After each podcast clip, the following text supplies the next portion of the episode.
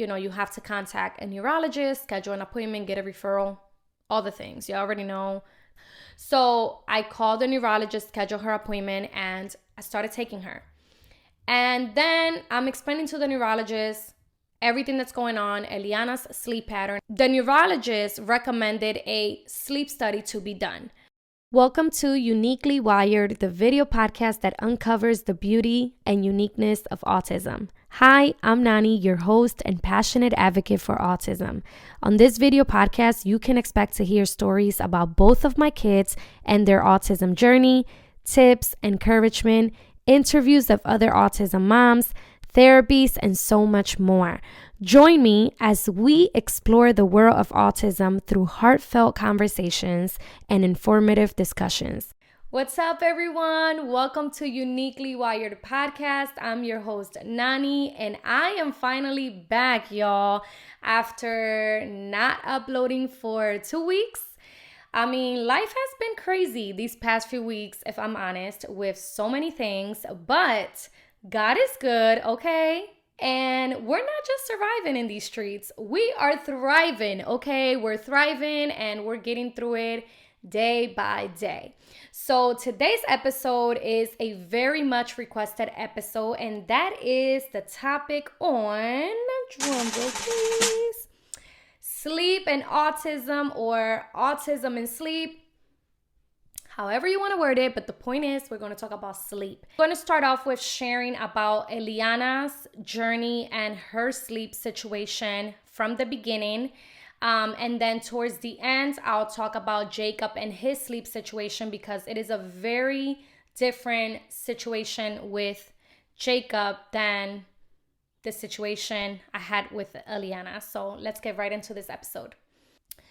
So I want to start off with saying that Eliana started struggling with her sleep the year before we got her autism diagnosis. So she was diagnosed at 2 in 2018, but by 1 years old, she was already starting to struggle with her sleep. And I'm about to get right into right away what was her pattern with sleep and just the steps that I took from there on. Eliana she, first of all, she did great when she was born. You know, she was a pretty good baby. Like she would go to sleep, she would eat, you know, what typical newborns do, right? But again, she hit that one year old mark and her sleep pattern was just off the hook. And no, I didn't take action right away. If you're wondering, I did not.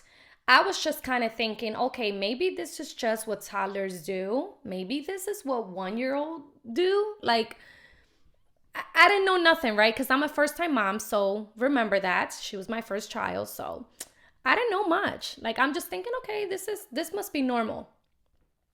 So she would go to bed. Um, granted, I would feed her, I would give her something to drink, I would give her her bath, I would brush her teeth, like just a nighttime routine I had with her. It was like that every single night. So either nine o'clock at night or the latest 9 30 she would be in bed and she won't give me a hard time. But again, she always wanted to sleep with her tablet, watching videos, and that's just the way she put herself to sleep. We did that. 12:30 a.m. hits, 1 a.m. hits, and this girl is up. And I'm talking about with so much energy. Like she's up eh, screaming and, and, and excited and laughing and, and she will get up and just run around the house. I mean, it was just crazy chaos, right? And she's not just getting up for five minutes when she gets up at 12:30 a.m. or 1 a.m. This girl was getting up and she won't go back to sleep till 7 in the morning. Okay. that following morning. So our nights were terrible, y'all. Like terrible. And this went on every single night. It just kept on increasing and increasing. Um, there were nights that literally nine o'clock she'll be knocked out, and by by eleven o'clock at nighttime she was already up. Mind you, I'm so exhausted, and my husband as well from like having a long day that we are just finally going to sleep or I should say, even taking a shower at that time to get to bed when our daughter is wanting to get back up from her sleep. So we were so exhausted. I remember those days like if it was yesterday because I would not want to talk to anyone. I didn't want to do anything, but I will force myself to take care of myself and push myself out of the house because I needed to. Otherwise, I was going to go crazy, literally. But um I was I was so grateful and still am grateful for my um my mom, my mother-in-law, you know, they are amazing. You know, when it comes to us telling them, is it okay if y'all can stay with the kids while we get some rest? Mind you, I didn't ask for any help towards the beginning of this um struggle because again, I'm thinking, well, this is normal. She should be okay. Or maybe she's going through a growth spurt, right? The famous thing that people tell you, oh, she's just going through a growth spurt, or he's just going through a growth spurt. They'll grow out of this. They'll be okay. It's just a season. No, y'all. Our sleep situation was not just a season. No, we went through it every single night. And it went through, like, we went through that whole situation with sleep struggle all the way until she was about four and a half, four and a half, or even up to five years old. Yeah, I would say up to five years old. Okay. Mind you, she's six and a half right now. So just until last year, we were struggling with sleep with her. Now, I'm going to go ahead and share with you what were the steps that I took. Now, I do want to say, don't feel like this is something you have to do as well, or, you know, whatever the case may be. I want you to understand that whatever I share on this podcast is things that have helped us as a family. Now, you want to take these steps as well, go ahead. Doesn't mean it's going to work out. I don't know right? I can't say yes or no because at the end of the day, your situation with your child may be way different than mine's, right? So the steps that I took, and and again, I'm gonna backtrack a bit. Um, yes, she will wake up right around those times being loud and obnoxious. But there were also nights that she was up having a whole meltdown that would last up to th- three two to three hours a meltdown. And what's a meltdown? Like literally something that you just can't control. She couldn't control her emotions. She couldn't control what was going on around her. Like she was just crying so emotional. Y'all she was go she would go from zero to 100 that was Eliana. Like her mood was never like in between. She was either super excited and happy or super sad and crying that was her. And it was so hard. And again, when I started taking these steps, I'm, I'm going to share with you, I didn't start that until I want to say a month into the struggle with sleep, with the whole pattern situation with her sleep.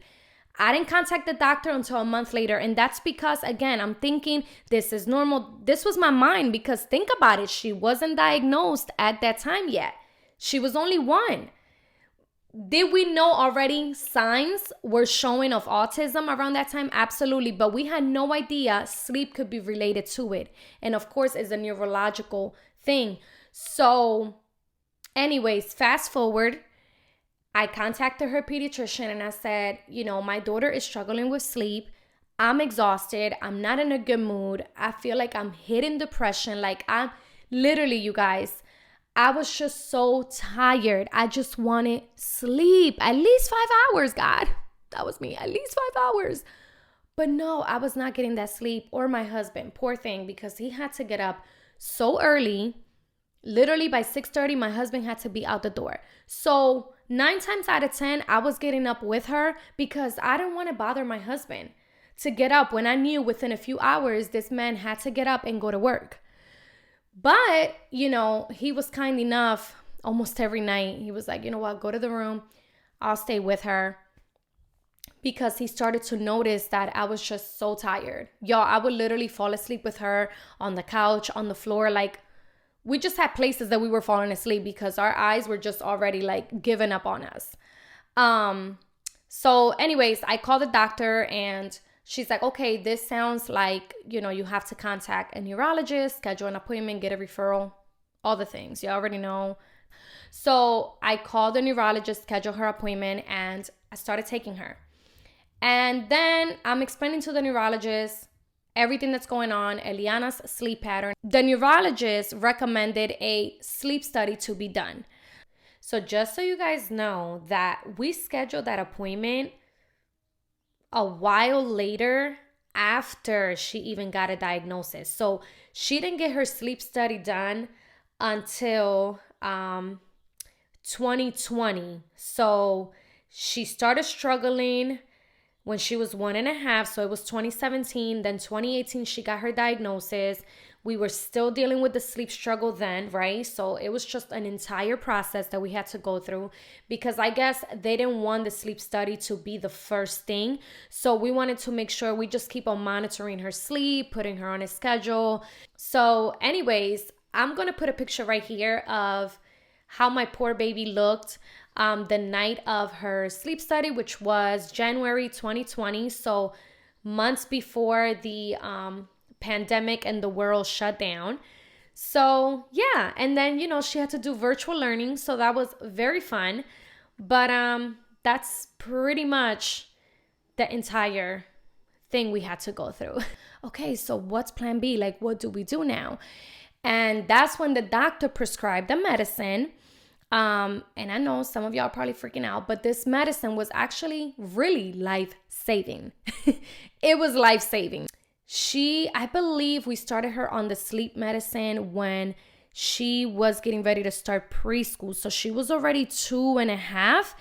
She started preschool that fall. And she did tell me, you know, now that she's going to start preschool, she's most likely going to be able to sleep a little more because she's getting worked up at school that by the time she gets home she's probably going to be tired just try to not get her to take naps that's what the neurologist told me told me and i took her word actually and i was just like okay then i guess i'm not going to let her take naps and it broke my heart because she would literally get home from school from preschool and she was only there for like four hours and she was tired. I started giving her that medicine at nighttime before sleep, and the doctor was like, You should not see any change in her behavior or any of that sort. The only thing that the medicine might do is awaken her appetite. So she might be eating a lot more often.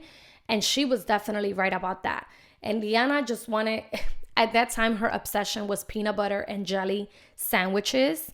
Um, so that's all she wanted every single time. And we knew that this was the medicine causing this hunger to appear.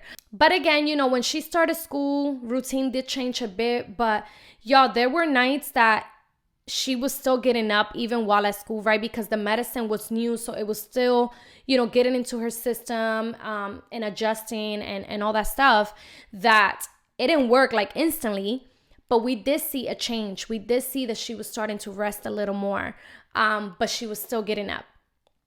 So she started preschool. There was times that, you know, she will be up from one in the morning and then when it was time for me to take her to school she wanted to go back to sleep and i'm like no sis we going to school you're not going back to sleep and i know this might sound harsh and hard for some of you moms that are listening and dads but honestly I needed my time. like I needed my time. I needed to prioritize my mental health and I could not keep her home because I knew I was going to be mad, I was going to be exhausted. I just couldn't do it. I needed to at least nap while she was in school. Did I do that? No, I did not. Just being honest. Anyways, I was still sending her to school and I told the teacher, you know what, if she has a hard time, do give me a call and I'll just come pick her up, right? But honestly, she was she got through her days at school. No bother at all. Now, by the time she was out, I would just let her nap in the car. And by the time she got home, she had to stay up and I'll take her outside, just continue to keep her busy. And, um, you know, by the time she was four and she was in her second year of preschool, um, things began to get a little better. Um, she wasn't waking up as often and as consistently because when I say this was an every night thing, I mean that it was an every night thing. But like I said, second year of preschool started and Eliana started, you know, getting better with her sleep. little by little because the medicine started now adjusting to her body and just kicking in and it was doing what it was supposed to do. So I was honestly able to to get more sleep eventually, but there was still those nights that she was still getting up. Medicine or no medicine, she was still getting up. So um, you know, fast forward she gets to um, elementary school she starts kindergarten. Now she's in school much more hours than she was in preschool. So it's a longer day it's more work more academic work as well. So along with therapy so she's definitely much more exhausted. Um, she eventually decided to no longer take naps. Around four and a half years old she was no longer taking naps. So she was good. And yeah so her sleep just kept on getting better and now, right now that she's six and a half, she sleeps through the night. Like, but guess what? She still needs her tablet. Now, we took YouTube off her tablet, so all she has is games on there and Netflix, of course. She watches certain shows, but that's her thing you know and that's that's her comfort at this point that's not keeping her up at night none of that because people will tell me you know the lights and this and that while that can be true that wasn't our situation. That wasn't what was keeping her up, you know. Um, because even till this day, that's what she sleeps with. And honestly, I used to feel really guilty, but I don't anymore. You know, I've learned in this journey as an autism mom that I got to do what works for my family and what works for my kids. And if that's how my children want to fall asleep with their electronic device and that's what's gonna help them fall fall asleep then i'm gonna let them be. Like that's it. I, i'm done with feeling guilty. And if that's what you do mom guess what? Keep doing what you're doing because if that's helping your child that's helping you get some sleep do what you gotta do. You know i, I get it 100% so no guilt over here no judgment over here. We do what's best for us and what's gonna work for us. That's it. Same thing with medicine a lot of people freak out about medicines. Guess what? If they're there and God has provided those resources for us, especially families, we got to go for it. We got to take advantage. We have to take advantage of these helps. Okay? Do not feel like, "Oh my gosh, but what if what if this person says this or what if they look at me this way?" It doesn't matter. You're not doing it for them. You're doing it for your child. So do what you have to do. And that will be my greatest advice to you, honestly. And I know that we may agree to disagree. We may not be on the same page on this, and that's okay. I still love you. I still love you. But at the end of the day, we need to stop being so judgmental. We need to stop, you know, looking at other autism parents for doing something a certain way or they're changing their child's diet or they get vaccines or they don't get vaccine. And oh my God, we have this war with each other that it's crazy and and it just divides us and it's not okay. You know, everybody's going to do what's best for their family and that's what I've learned. Was this my mentality in the beginning? No, absolutely not. I was always worried about who was going to say what. But I've learned to embrace this journey and embrace my children. And at that, as she got older, I was able to see what worked for her. Same thing for my son. Now let's get right into Jacob, okay? With Jacob is a whole different scenario. Now, does he wake up in the middle of the night and he's crying and you know screaming and jumping and no. Um he doesn't. Jacob sleeps like a champ, right? He sleeps like a champ. Um he still takes naps and he's going to be 4 in 2 weeks. So, he still takes his naps. But Jacob's situation is um Oh, by the way, let me just go back real quick for Ellie because I wish okay, I wish I, I had all, all the photos on my phone on which I know my husband has them saved, but on how many times we had to change Eliana's room because certain way that we had the room would not work and we noticed she'll wake up even more when we switch the room a certain way. So we if you've been following me anyways on social media then you know that i've shared the way We've had to change Eliana's room around. I mean, you just got to make it work, okay? So figure out what works for your child and, you know, you may have to invest a couple dollars, but we just got to do what we got to do for our kids. I just wanted to throw that out there because we went through a lot of room changing and turning around and decoration and taking this out, taking that out, adding this, adding that. We went through it, so we get it.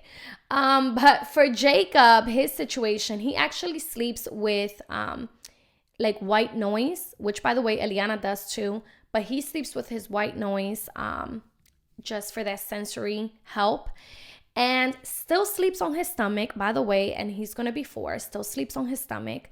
He needs to rock himself to sleep. So, Jacob's situation, again, very different compared to Eliana's. He doesn't wake up, like I said, you know, going all crazy and stuff or having meltdowns. Um, he has more like tantrums here and there than meltdowns. Um, we haven't experienced that with him. But he gets up in the middle of the night every night faithfully. Well, first of all, he goes to bed, right? Right now, they both have a routine. They go to bed at the same time. I put them in the rooms at the same time, right? After being, you know, taking a bath and brushing their teeth and things like that. Our nighttime routine is faithfully by 8:30. These kids are we're getting everything done for them and they're being in the rooms no later than nine o'clock. Like I'm strict on that now. Like that's it. It don't matter what's going on we need to be in their rooms. Well, they need to be in their rooms by 9 p.m. And again, he rocks himself to sleep while Eliana just lays on her bed with her tablet and she's good. She'll fall herself to sleep, right? Jacob, he has to rock himself to sleep and needs to have that visual stimulation too, like Eliana, which is watching videos.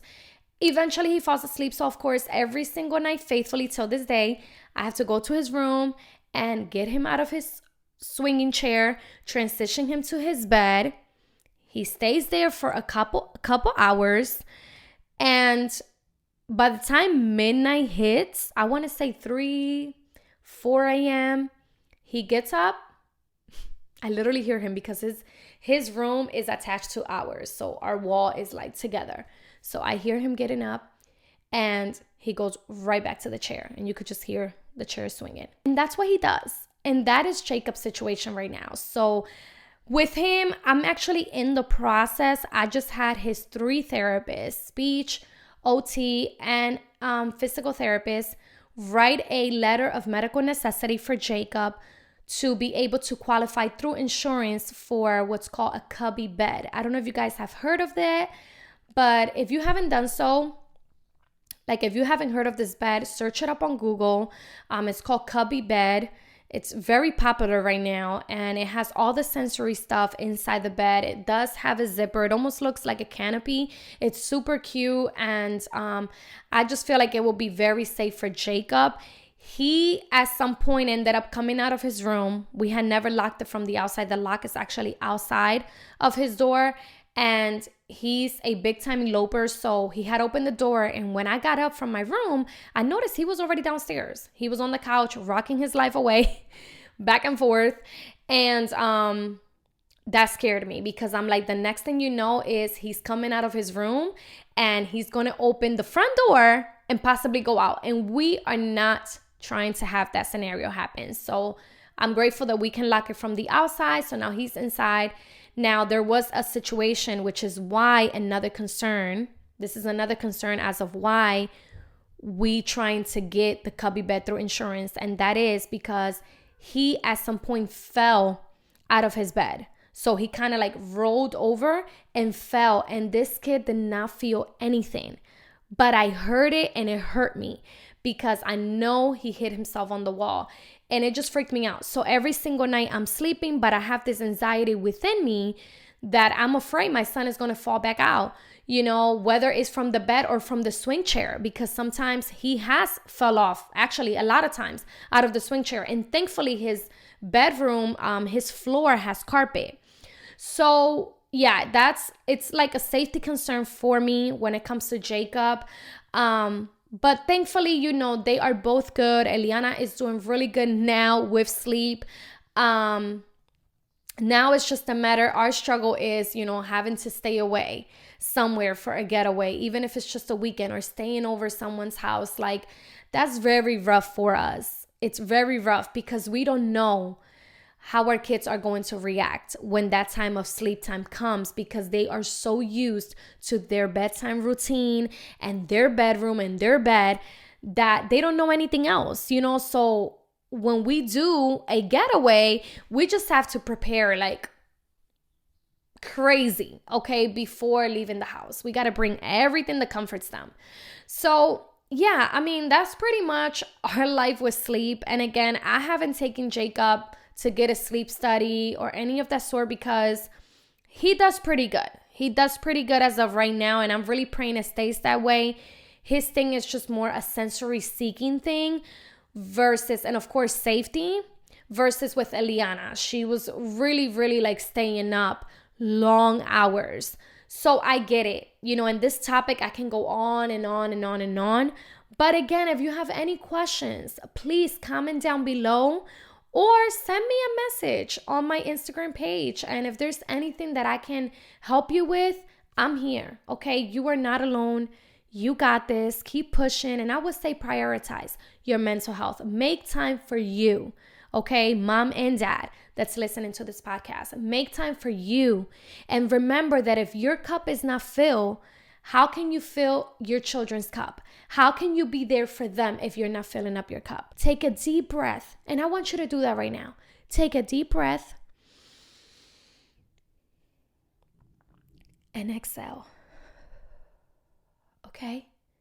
Take a deep breath a couple times throughout your day and exhale. You got this. Do not give up and pray. Play some worship music or, or listen to a sermon on, on YouTube, you know, or find podcasts that can feed into your life and, and, and feed positivity and not negativity and, and all these things that the world is just consuming us with. Take care of yourself, and, and I hope that you were able to connect with me through this podcast episode. Thank you so much for being here, and I will see you guys again on the next episode here at Uniquely Wired.